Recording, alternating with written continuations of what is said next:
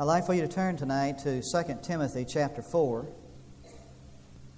You know, it's amazing the the places where we can grow. In fact, there's a good book I have at my library written by a man who's um, lost both of his legs and one arm in Vietnam, entitled Strong in the Broken Places. Tremendous book. It's his story. Uh, he I forgot his name, but he he became the head of the Veterans Administration for the United States of America, office in the, in the Capitol. But it is amazing how we get strength and grow in these broken places. Okay, Second Timothy chapter four, verse nine. Make every effort to come to me soon, for Demas, having loved this present world, has deserted me and gone to Thessalonica. Crescens is gone to Galatia, Titus to Dalmatia. Only Luke is with me. Pick up Mark and bring him with you, for he is useful to me for service. But Tychicus I have sent to Ephesus. When you come, bring the cloak which I left at Troas with Carpus, and the books, and the books, especially the parchments. Alexander the coppersmith did me much harm. The Lord will repay him according to his deeds. Be on guard against him yourself, for he vigorously opposed our teaching. At my first defense, no one supported me, but all deserted me. May it not be counted against them. But the Lord stood with me and strengthened me, in order that through me the proclamation might be fully accomplished, and that all the Gentiles might hear. And I was delivered out of the lion's mouth. The Lord will deliver me from every evil deed and bring me safely to His heavenly kingdom. To Him be the glory forever and ever. Greet Priscilla and Aquila and the household of Onesiphorus. Erastus remained at Corinth, but Trophimus I left sick at Miletus. Make every effort to come before winter. Eubulus greets you. Also Pudens, Linus, and Claudia, and all the brethren. The Lord be with your spirit. Grace be with you. I don't know what you get when you read that passage, but I get the picture of a lonely man. A man who is experiencing what many of us experience in life, a period of tremendous loneliness. We all know what it means to be lonely. Perhaps not what others have experienced. I I heard about a preacher who went to visit a lady in the nursing home, and he was talking to her, and, and she was uh, visiting with him about her problems, and he was telling her, yes, you know, I understand, I understand. And she kind of snapped back at him, and she said, young man, you don't understand. Don't sit there and tell me that you understand what it means to be lonely. Uh, I used to live in a town where they had one of these dial, uh, you know, dial for the time. Do you know who uses that more than anybody else? Not people who are looking for, trying to find out the time, but lonely people. One lady wrote that, that there are times, she said, when I have this intense need to hear the sound of an adult human voice, especially during the lonely hours of the night. So I dial the number just to listen to that voice for a while. It does good for a little while. Then I feel shame that I have to resort to such measures.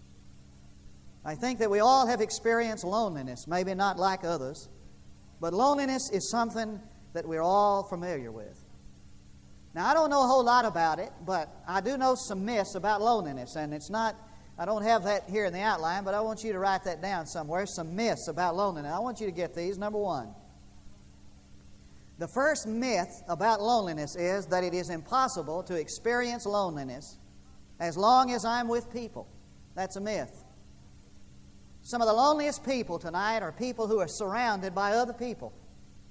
Some of the loneliest people are people who have the companionships of, of others, who have many people around them. And conversely, some people live in absolute solitude and never see anybody for months at a time and never get lonely.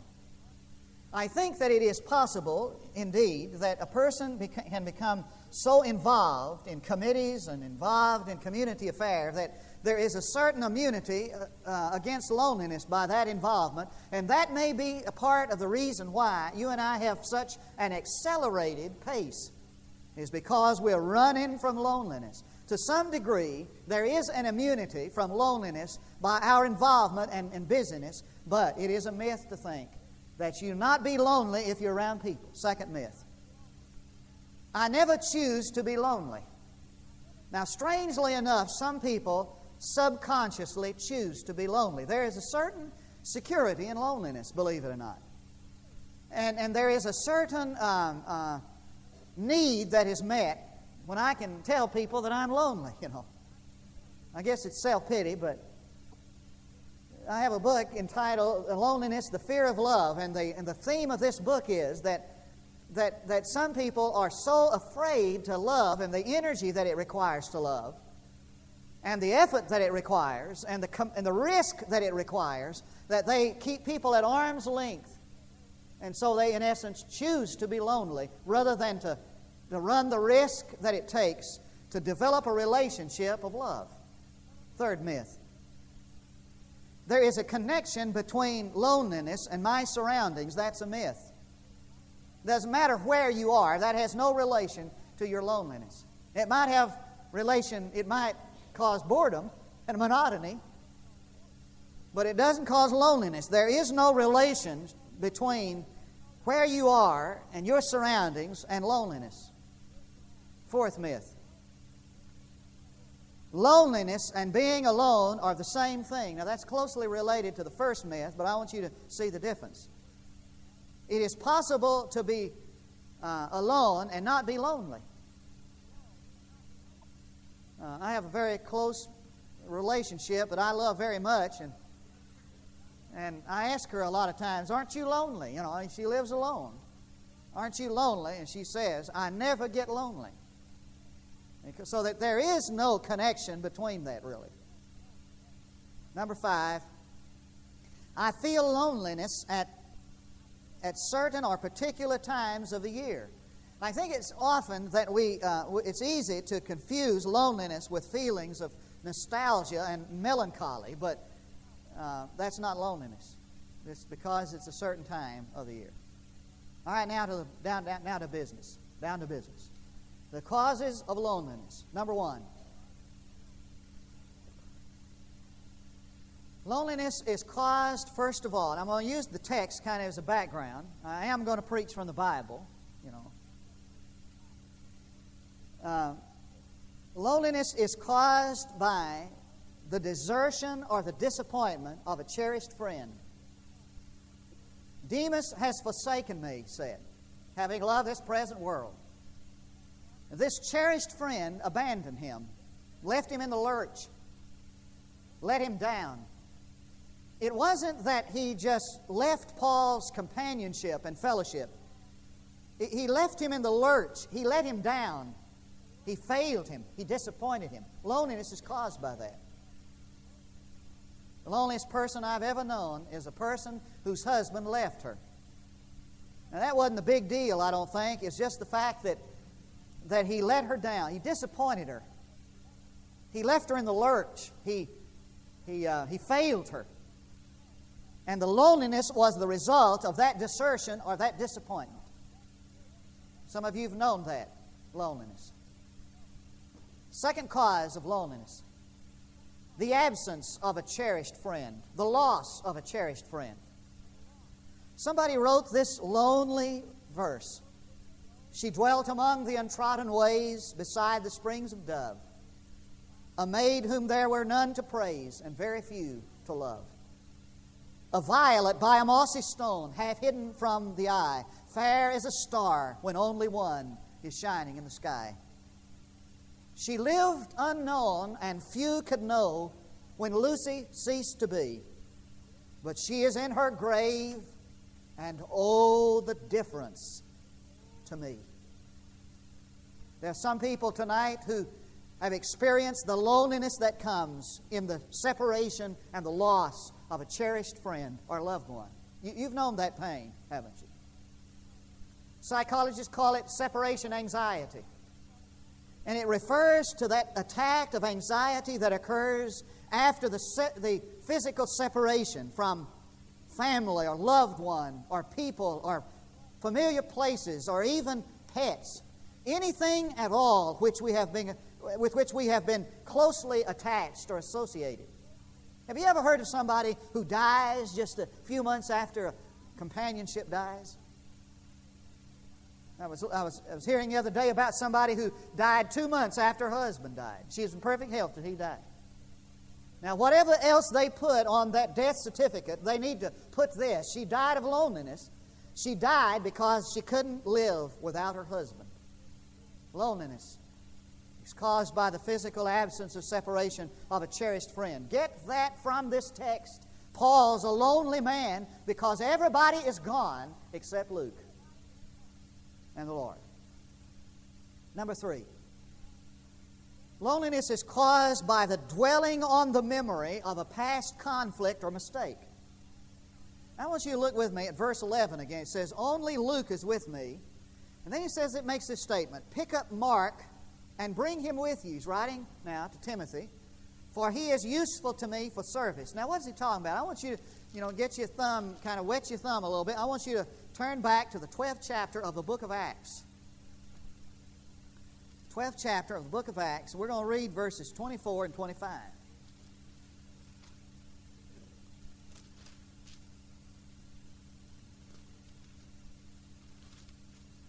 Just keep that handy. But the word of the Lord continued to grow and to be multiplied, and Barnabas and Saul returned from Jerusalem, where they had fulfilled their mission, taking along with them John, who was also called Mark. Chapter thirteen, verse thirteen. Now Paul and his companions put out to sea, et cetera, and John, that is Mark, left them and returned to Jerusalem. Now you know this story, of course. You've learned that a long time ago. Mark went with them, and Mark, you know, gave up and went home for whatever reason. Might have got homesick or decided he wanted to head back home. Look at chapter fifteen, verses thirty-six through thirty-nine. And after some days, Paul said to Barnabas, let us return and visit the brethren in every city in which we proclaim the word of the Lord and see how they are. And Barnabas was de- desirous of taking John, called Mark, along with them also. Uh, it's his, you know, a relative, and he wants to take him with him. But Paul kept insisting that they should not take him along, who had deserted them in Pamphylia and had not gone with them to the work.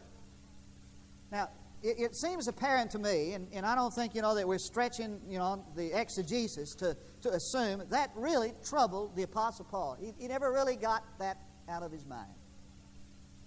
It was this conflict they'd had, and I don't think the Apostle Paul had too many personal conflicts, but this was one of them. He just... He had a problem with John Mark, and he really had a, you know, he really never got over that. And and sitting there in that cell, you know, he's thinking about this boy and this past conflict and this mistake. Uh, number four, loneliness is caused by the hurt caused by another. Look at verse fourteen. Alexander the coppersmith did me much harm. Now, it seems like that that's what I was talking about in, in the first point, when you're deserted or, uh, or disappointed by some friend, but that's not the case here. This guy um, did Paul in. He, he, he hurt his feelings. He, um, he wounded him. He caused hurt. He'd been hurt by him. Hurt caused by another.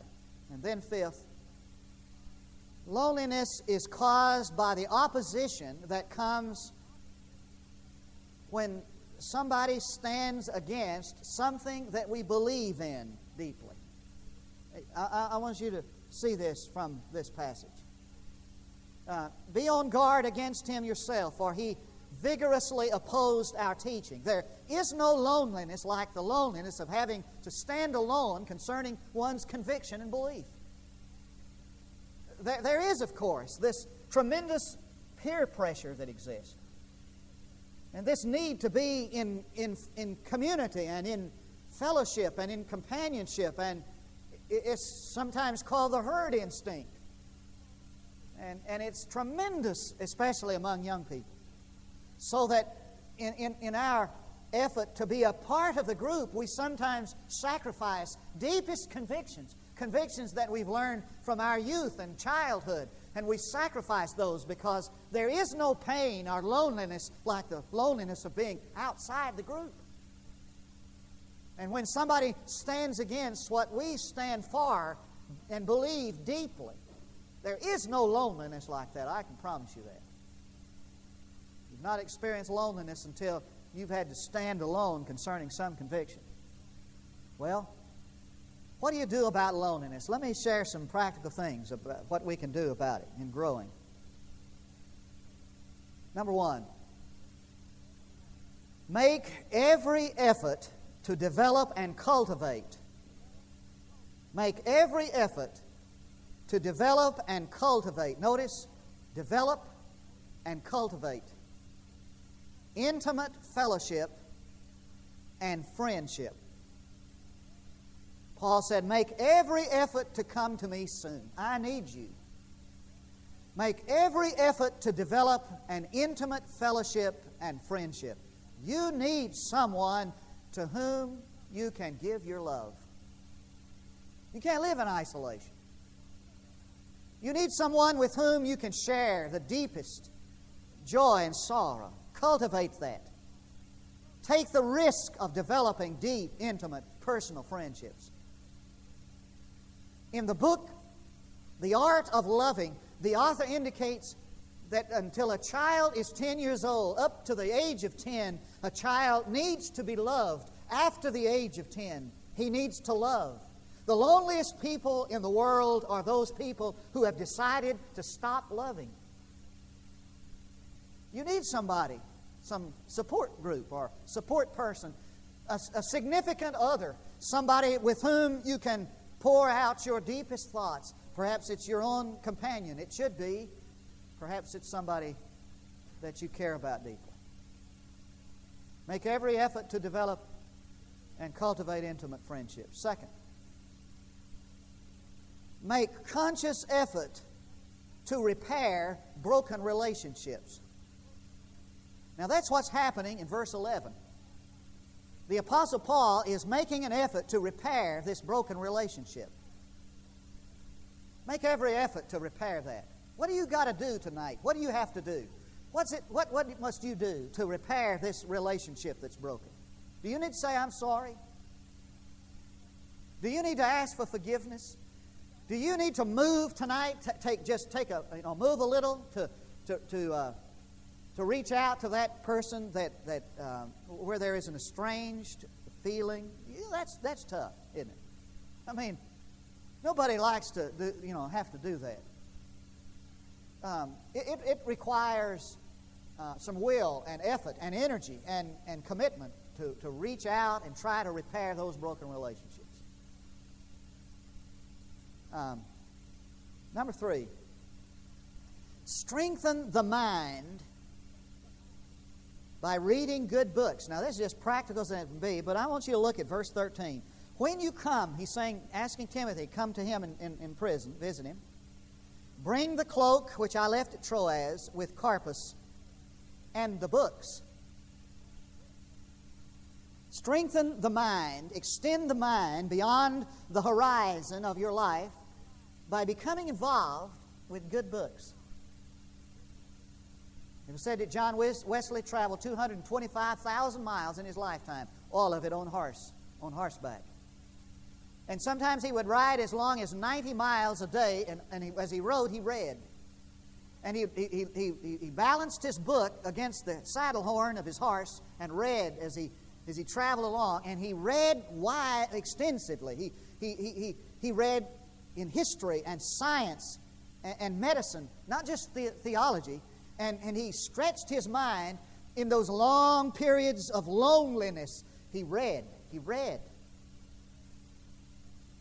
Uh, when my mother passed away, she had this tremendous library. We gave most of her books away. She would read. She was a prolific reader.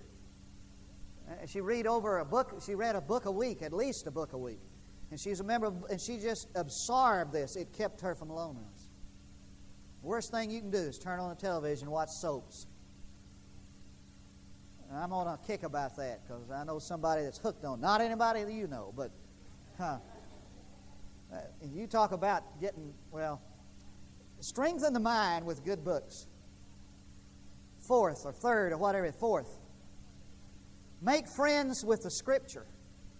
Make friends with the Scripture. Now, I want you to notice in verse, verse thirteen, he said, bring the cloak I left at Tro- Troas and my library, watch, especially the parchments. You know the difference between the books and the parchments? The parchments, that's a reference to the Scriptures.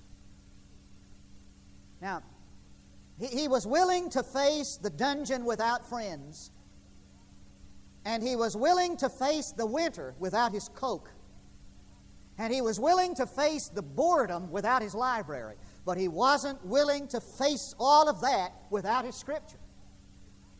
He wanted his Bible.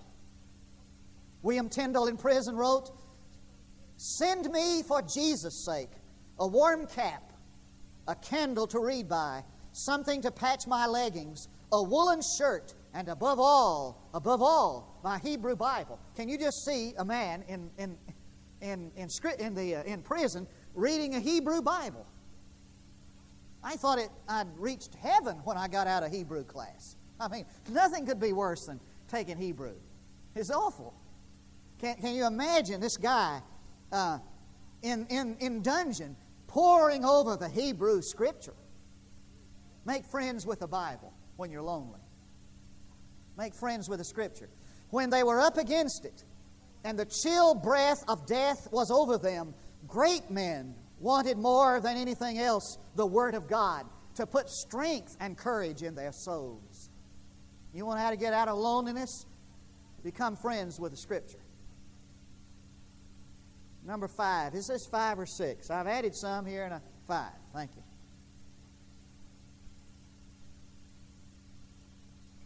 Take care of bodily needs. Verse thirteen. Now here he is in, in, in jail and he's cold and, and he wants his coat. Now, some of you kind of smile when I said this, but let, let me show you something. Lonely people tend to let themselves go. You ever notice that? Lonely people tend to neglect themselves. And, and, and they, they neglect their diet. And they neglect their looks. Uh, they neglect their, their care, physical care, hygienic care. And it becomes this cycle, you know, and, and, the, and, the, and the, the lonelier they, feel, they are, the, the, the less they care about themselves, and the less they care about themselves, the worse they feel, and the worse they feel, the lonelier, the more depressed they get. Take care of the physical things, practical stuff. Number six, give conscious effort and support to a ministry to others. Look at verse fifteen. Be on guard against him yourself, for he vigorously opposed our teaching. Watch out for the welfare of others. A ministry of love and outreach where you extend yourself out to someone else, where you reach out to somebody else. Number seven, this is the last of this. We're almost home. Number seven, trust the resources of God. Trust the resources of God. Verse eighteen, the Lord will deliver me from every evil deed and bring me safely to His heavenly kingdom. Trusting the resources of God. And he, as he began to trust the resources of God, he exercised the option of praise. And he just broke out in praise. As he began to realize that God's going to take care of him, he, he, he broke out in this doxology of praise. Now, you may not can pray, praise like you ought, but praise as much as you can. As you believe that God take care of you. Now, the application, three. Now, I did my best to find something that would be helpful in this application, and I want to suggest three things. Number one, watch this. Loneliness is always related to the way in which we respond to people and events. It is always related to the way we respond to people and events. I've said this many times. It's a deep conviction I have. It's not what happens to you in life that affects your emotion. It's how you respond to what happens to you. And loneliness is always related to how you respond to the event of life or the people. Secondly, get this down. We are lonely. The, fine, in the, the bottom line is that we are lonely because we build bridges.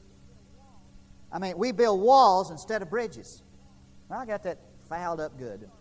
We, we are lonely because we build walls instead of bridges.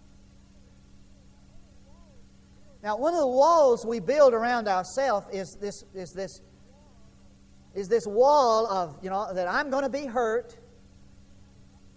And, and I, if that person gets to know me, he won't like me because I'm not okay, you see. And so we build these walls around ourselves instead of building bridges. And, and, and if you can imagine what it would be like to build a bridge to span the, the gap that exists between you and another person, you see, instead of building a wall around that other person. You just know, I'm not going to like him. I'm not going to like her. If I got involved there, she'd take too much of my time, or he would, he would say, you see. Third, you need, and I need, to accept the responsibility for our loneliness. It's our responsibility. You're not lonely because somebody died. You're not lonely because nobody talks to you, nobody gives you the time of day. You're lonely because you have chosen to be lonely. Accept the responsibility for your loneliness. It's your fault. Let's pray together. Father, for these moments of invitation, we pray your will to be done in Jesus' name for his sake. Now, there are three invitations tonight. I'd ask you to consider this. I'd ask I'd ask you to consider that tonight might be the night for you to give your heart and life to Jesus Christ. Can you think of a better time? A more appropriate moment than this moment to settle for time and eternity your relationship with Jesus Christ. Somebody asked me today, what does it mean to be a Christian? Well, it means surrendering your heart and life, trusting Jesus and Jesus alone. Would you like to do that tonight? We, we would really be praying that you would come right out of this, down these aisles, accept Jesus Christ as your personal Savior. Settle for all, all time, once and for all, where you're going to spend eternity. And as you consider this invitation, are you, do, you, do you live here in this community? Do you plan to live your life here? Do you feel welcomed in this church? And do you feel this is a warm? Do you, is the ministry of this church what you feel that you envision to be the, the ministry of a New Testament church? Why not come and join us? Would there be a better time and for you to put your life and serve the Lord in the local church than this time? If you don't like us, some folks I don't like. No, I'm kidding. If you don't like us, then you don't need to be here. If you feel like God leading you, we, what, why, why would you not come? Because everybody needs to be involved in the local church. Or maybe tonight would be a good time for you to. This is the beginning of the new school year, and it's be a good time to say, hey, I, I, I want to begin a new walk with the Lord, just like some said this morning. I want to come and make some new, a fresh beginning, a fresh start. This will be a good time to do that. While we stand to sing, we invite you to come.